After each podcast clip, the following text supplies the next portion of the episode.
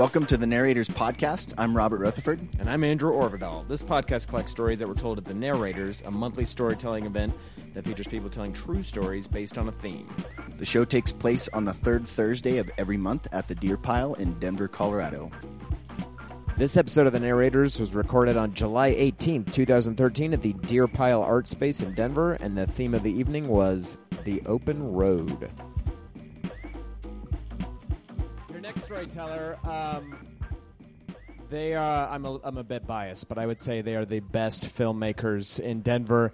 Um, they do they do amazing film work and are a, a huge part of Denver's burgeoning uh, filmmaking scene, which is actually getting really awesome. If you haven't been keeping tabs on that, please welcome Evan and Adam Nix, also known as the Nix brothers.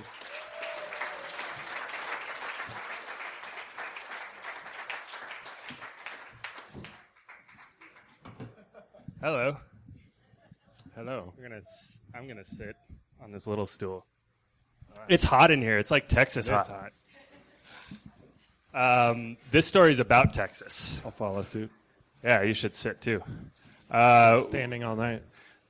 we went to Texas uh, a couple of years ago. I should start, I guess, uh, and back up and say we um, we're also in a band. Uh, some of you might know our band. I don't know. It's called Total Ghost, and it's uh, Total it's really a couple of people. It's it's really silly. We wear wigs and we talk in German accents, and and we're like fake German electro band. Uh, it, it's really silly. If you want to see us, we're playing on Sunday at UMS at Gary Lee's Motor something or other. Quick plug in there. Yeah. um, yeah, but in 2011, we had just started playing live shows. We sort of had a, music videos that we made, and we weren't a real band. We're still not. we, we play prop keyboards on stage and stuff like that. Um, but in 2011, we uh, were new at playing shows, and we had gotten a stage in Austin during South by Southwest. So we decided to take a road trip Not, to Austin. not legit stage. Yeah, it was just a room was, during know, South by Southwest, which an- is South by Southwest. It was It's one just- of the million shows that happen in Austin Yeah. during South by Southwest. It was awesome. Still, so we went to Austin. It was our first time there, and it was awesome. I don't know if you guys have been there during South by Southwest, but there's an energy in the city, and it was great. And we played a show, and it was fun. And then yeah, and most of our shows too, we like pour beer all over ourselves and Yeah. all over our keyboards and smash keyboards, everywhere basically. break things. Yeah. Um, so uh, it was great. We had a great time. One of those best week ever type of weeks. Um, and then, you know, drove back home through Texas. Um, which, if you guys don't recommend it. yeah, if you have the opportunity to go to Austin for Fly South by there. Southwest, fly there. Fly there. It's in the middle of the state, so you can't. You got to go through the state to get there. It's a huge state. Um, and it's terrible. Yeah. Uh, so we were driving back, and you were driving. Yes. Yeah, and you know, like I I have had to go to traffic school for whatever reasons. You know, we've all He's a terrible driver. yeah. No, but I I remembered that one of the instructors once said that they would they were like real cops, you know, and they're like we would never uh, pull somebody over for going four over the speed limit on the freeway, but five over, yes, we would pull them over, definitely. Four miles per hour is you the limit that you, you- can go over yeah. the speed limit. So using that logic, I set the cruise control to like four over. You know, we want to make good time, and uh, yeah, and we uh, are driving through the middle of who God knows where, Texas. Texas. yeah. And basically, a, a cop just comes out of nowhere, just L- lights. Didn't see it. Yeah, it just speeds up, pulls us over immediately. Pull over, and uh, the cop gets out. You know, standard. Get, walks up to the car. What's going on? You guys were speeding. He says we were going 83, which I was like bullshit. Yeah, I had the cruise control set, unless my car was lying to me. But uh, so anyway, he, he pulls me out of the car and you know asks me the standard questions. Almost immediately asks if he can search our car. And our our dad's a, like a lawyer. He's a judge, and you know he was always he's always told us if you get pulled over, if you have to talk to the cops, just don't say anything. Don't, Don't let him agree to you. anything. Don't be an idiot. Don't do anything. Usually, be don't be an idiot was what he said. Yeah. Don't get pulled over in the first place is what he said. But uh, so anyway, he asked us to search our car. I say no. We know our rights. Training. Yeah. You say no. Yeah.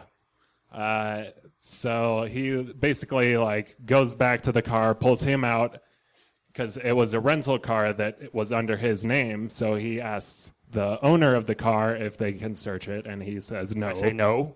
Yeah. Why? Why? Why would you do that? And then uh, We had like you know tons of gear in the back. It would it would have taken probably forty five minutes just for them to take it all out and look at it, and it's all soaked in beer and crusty and gross. and we didn't really have anything to hide, really. well. Well, we didn't have much to hide. yeah. Some beer-soaked keyboards. We had an open container in the back seat that our other Yeah. bandmate was And we're enjoying. from Denver, so we obviously smoke weed and brought it with us to fucking South by given. Southwest. Do we have to say it? uh, So that's part of it, I guess. so, so he he pulls me out and he asks, um, "Can we search your car?" And I say no. And he says, "Well, your brother was acting a little weird, so because we're." I said no to a search. Yeah. And one of the other first things he said was like, "You got any cocaine in the car?" Like, yeah, Where's the cocaine? because we of course told them we oh we were just at South by Southwest. We played a show. We're in a band, so they're like, "Where's the coke? You guys are skinny and tall and weirdos from Colorado. You must have cocaine." Clearly, you're on coke.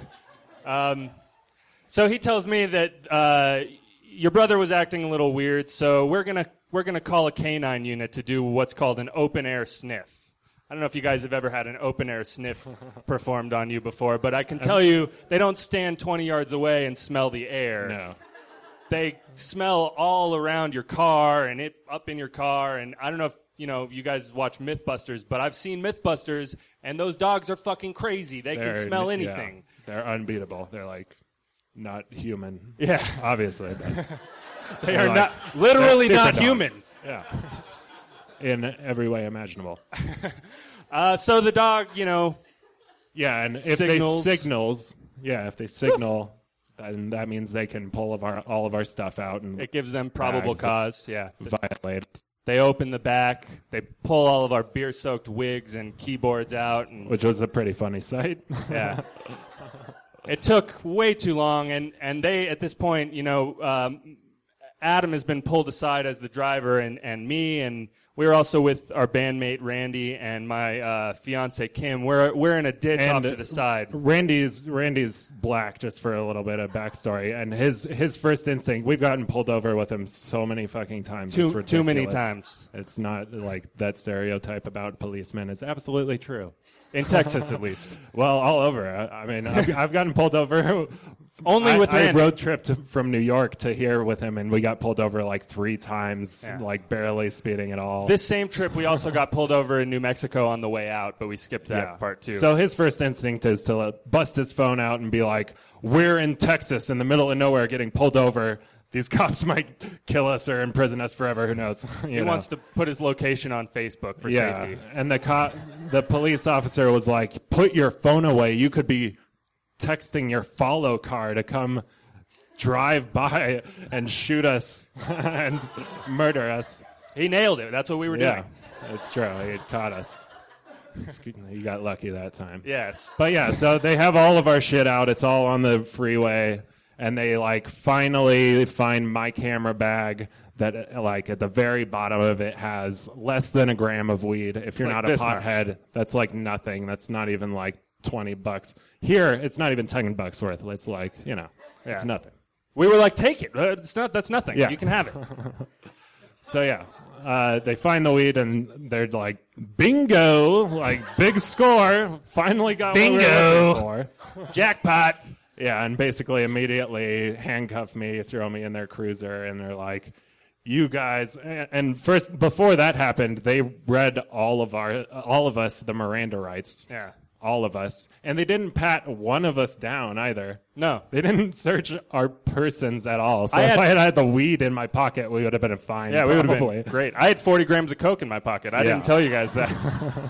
Oh shit. so yeah, they like speed off to the station. Hold on, I want to back clink. up. Before Okay. before they left, I just want to say they gave me the like a, a moral uh, lesson on how in Texas they respect the law. We know it's And- you can and have a though- prescription in Colorado, but It's against in the law in Texas- Texas, and in Texas we respect the law, not like you Coloradans. it was ridiculous. Side note. So then they take off. This is Sunday night, and they say, um, "You guys are going to have to bail out your brother." They only arrested him, thank God. Um, Yeah, because they were like, I, I admitted that it was my bag. You know, they like they were like, we found the weed. We're gonna put all of you in jail. You know, like, and I was just like, that's my bag. That's my bag. And yeah. when he they was said, talking "Is, it, to is me, it your weed?" yeah, they like asked me like forty times if it was my weed, and like my fucking lawyer dad Straight training face. came in, and I was just like, just didn't say anything. It felt pretty badass. Mugged. Just like, Is that your weed? Is that your weed? Is that your bag? That's my bag. Is it your weed? Is that your weed? Where's the coke? Where's the coke? yeah. So, so they put him in the car and they drive him away. They inform us it'll be about five hundred dollars to bail him out. It's Sunday night. You might have to wait until Monday morning. He's gonna have to spend the night in Plainview, Texas. Have you? Has anybody been to Plainview, Texas before? Oh, This person has. I'm sorry. It's awful. yeah. And of course, they drive 90 miles an hour to put him. Yeah, in they the like cell. went way fast. They like almost left them in the dust. They're like, is follow this, us. Is this a joke? Um, yeah. and just a little thing about Plainview, Texas. Plainview, Texas does not have a Starbucks. No. They don't have like a. They maybe have a Walmart. I don't know.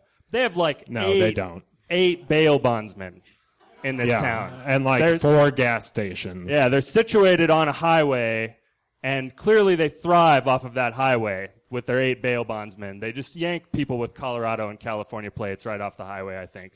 Um, so, anyway, so he's in jail. We're scrambling to find bail money for him. We believe he's stuck for the night, so we go and get a hotel room in Plainview, Texas. They do have a hotel. Ah, Yeah. hotel. Yeah. And meanwhile, like, I don't know if anybody's been arrested before, but uh, it's not. It's not too fun. It's pretty humiliating. There's uh, they like you know at that point was when they searched me, and they they do a pretty thorough search in prison. Real thorough. Yeah. They they make you like pull your pants down, pull your underwear down, bend over. They made me lift up my balls so he could look into my asshole and it made me cough while I was like bent over.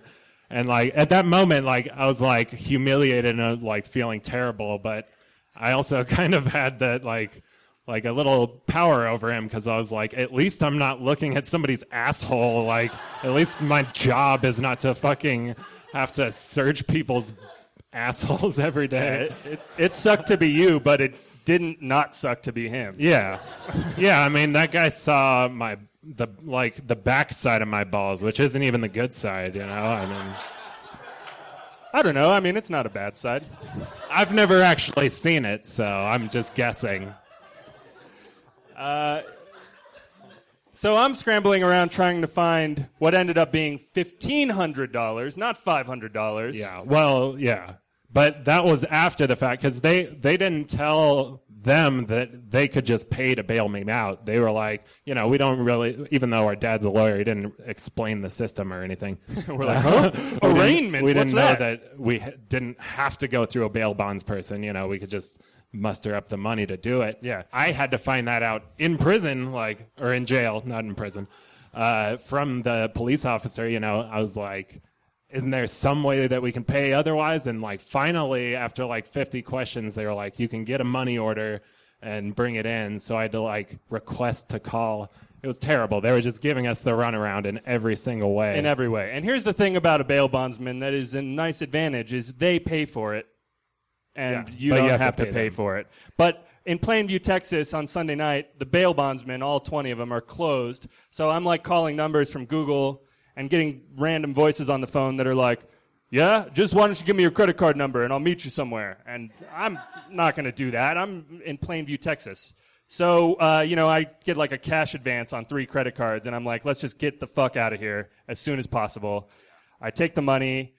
We uh, essentially scramble it together and and bail him out on Yeah. Sunday night. And it was like I was only in there for four hours. It was no big deal or anything. Yeah. And they actually like fed me a meal while I was there. It was pretty nice. Yeah. Although it was like the worst meal on earth. You know? Do you know what? You know the McRib sandwich at McDonald's? It was that, but without a bun or anything. It was just like a weird meat patty that was like stamped into the shape of a rib, and then like just the worst boxed mashed potatoes and like Pudding. The, the green beans were all right, but there was like a fucking lake of pudding on this plate. It was like there was Chocolate? more pudding than anything else. Yeah, chocolate pudding.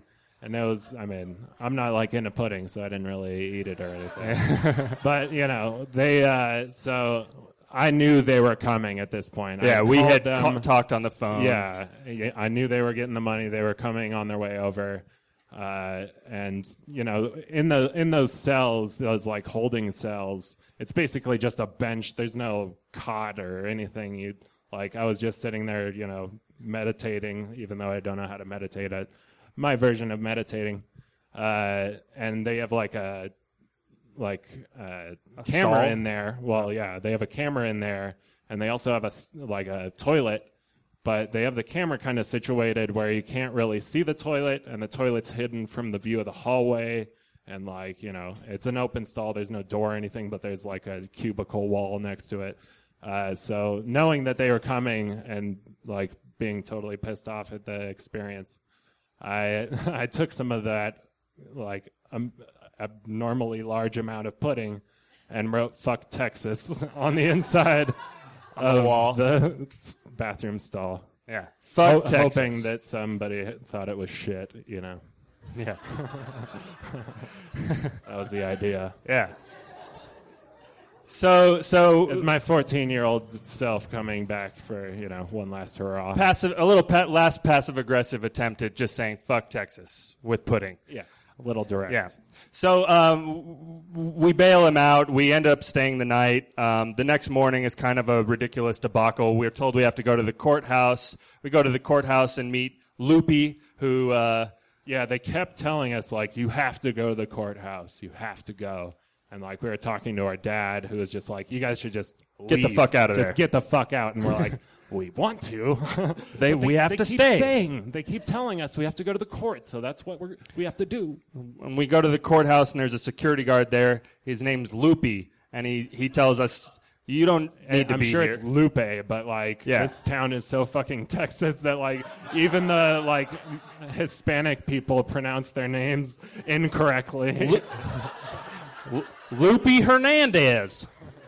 yeah, terrible. Yeah. So he tells us we have to go see the city attorney. So we go see the city attorney, and he looks at us like, Yeah, there's like a group of like, you know, five super Texas people in there and they just like have no clue why we're there. They're What like, are you doing here?" What the who the fuck are you people? Like Yeah. what are you doing in this town? And they like had no clue what was going on either. We didn't have to go to court. That's the basically. Yeah, so so we left. We were like, this is ridiculous, and we we came back home to Denver and uh, just waited for months for him to get his charges in the mail. They And told they- us you're going to be charged. You're going to get it in the mail. We have your address. And for you, uh, uh, several months, I would be good about like calling them every month and be like, "Have they pressed charges yet?" Verifying my address, like just want to check up. Nothing. I don't want to go to Texas ever again, especially not Plainview, but Yeah. so nothing. They never charged Yeah, him. and they never- they never stole our fifteen hundred dollars. It was highway robbery. They they never charged him. It was completely illegal. So that moral lesson that they gave me about how they respect the law. Fuck Texas. yeah, basically. Yeah. Thank you. Thank you.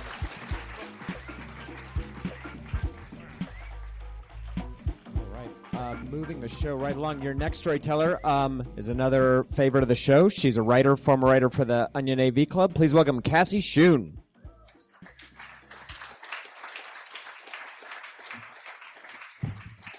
I don't think you can all see this, but um, this is the last picture, most recent picture I have of my grandparents.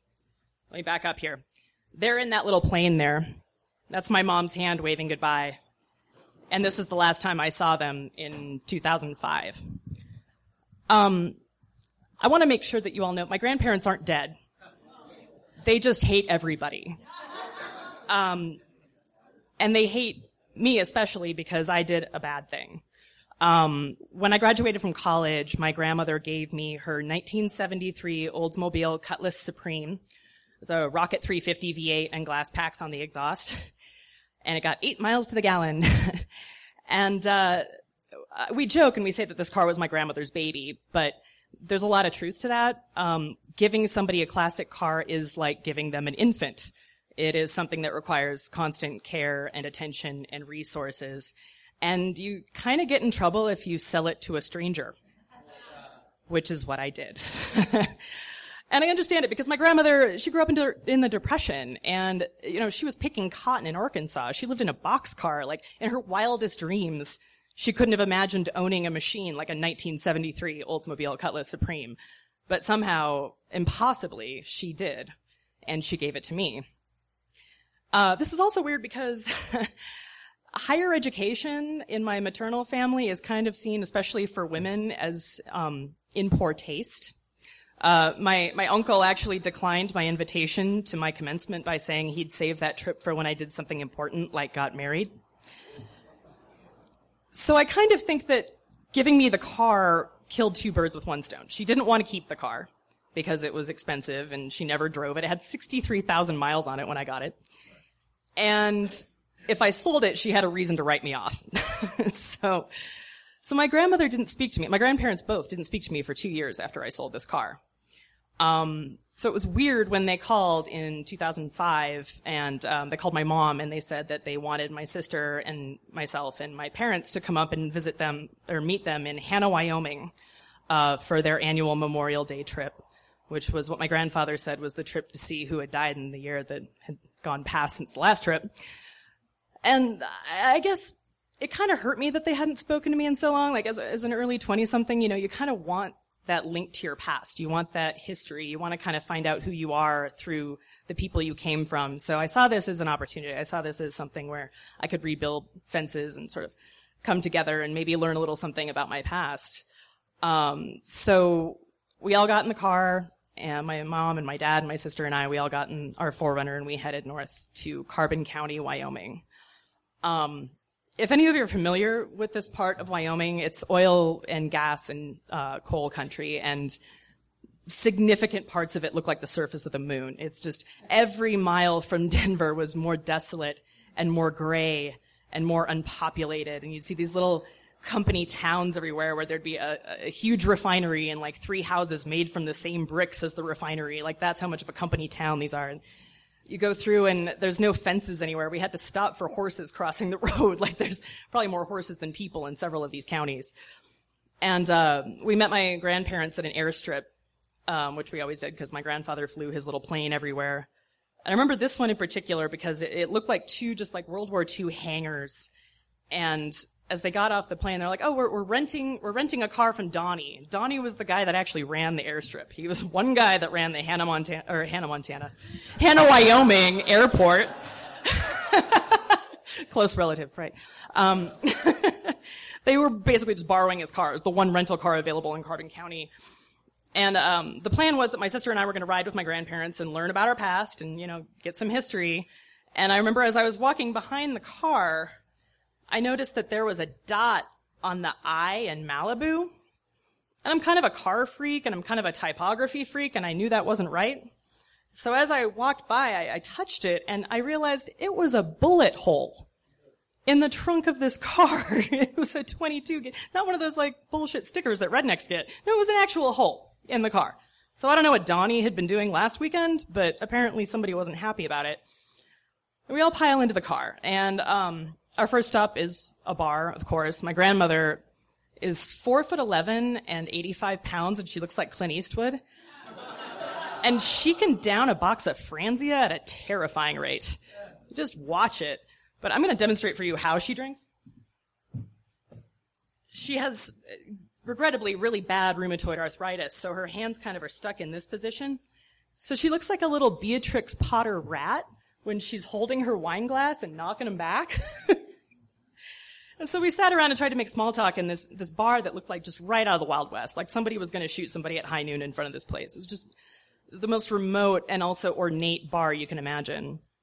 And uh, from there, we took it to the Mining Museum in Hanna, which was about 20% actual mining history and about 80% this one explosion in a coal mine in Hanna.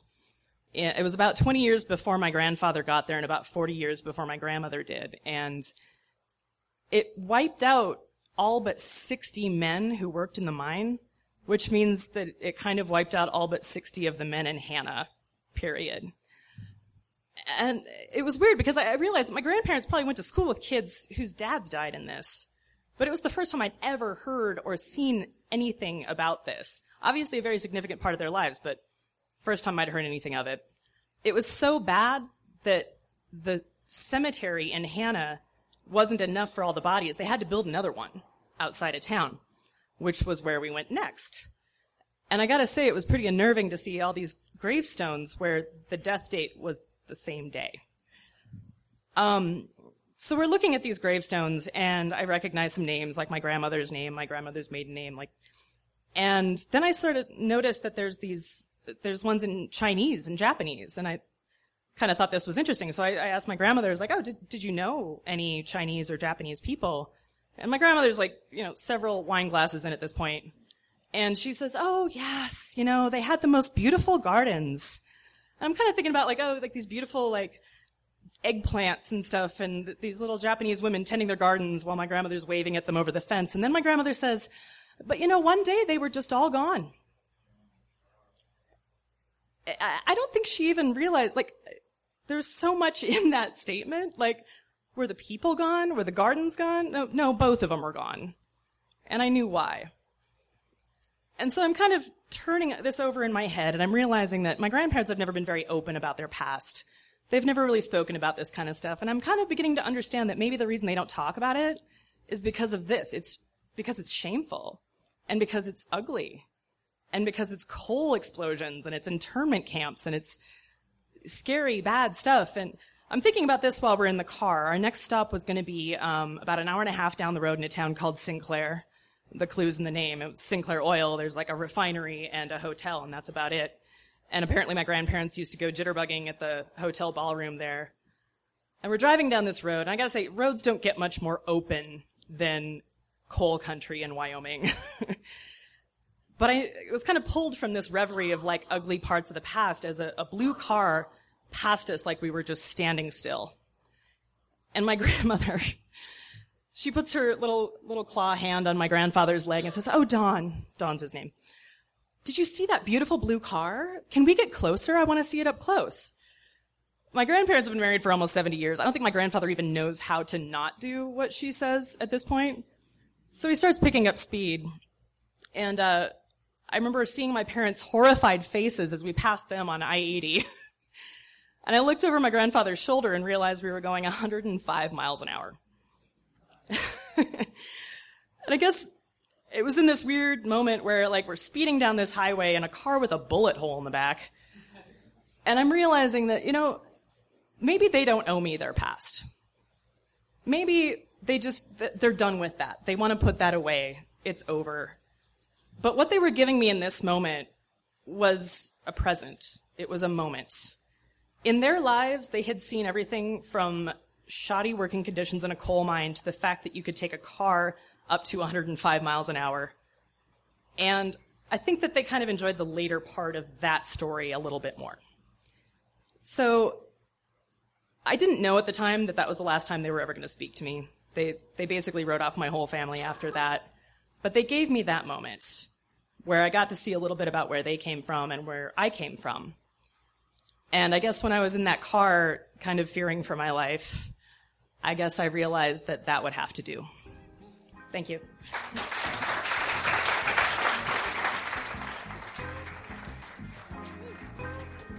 That's Cassie Schoon. The Narrators podcast is recorded and produced by the Denver Diatribe. Check out their weekly show at denverdiatribe.com. The Narrators podcast is brought to you by these amazing sponsors The great guys at Illegal Pete's and Greater Than Records, who, in addition to providing rad burritos all over town, provide great local music and comedy. Check out the appropriately named Sexy Pizza at either of their locations in Capitol Hill or Old South Pearl, or on their website, sexypizzaonline.com. And finally, by the internet superheroes at Commerce Kitchen, who provide internet marketing solutions and search engine optimization for all your e commerce needs. Check them out at commercekitchen.com. For more information about the narrators and to listen to past episodes, go to thenarratorspodcast.com. Thanks for listening.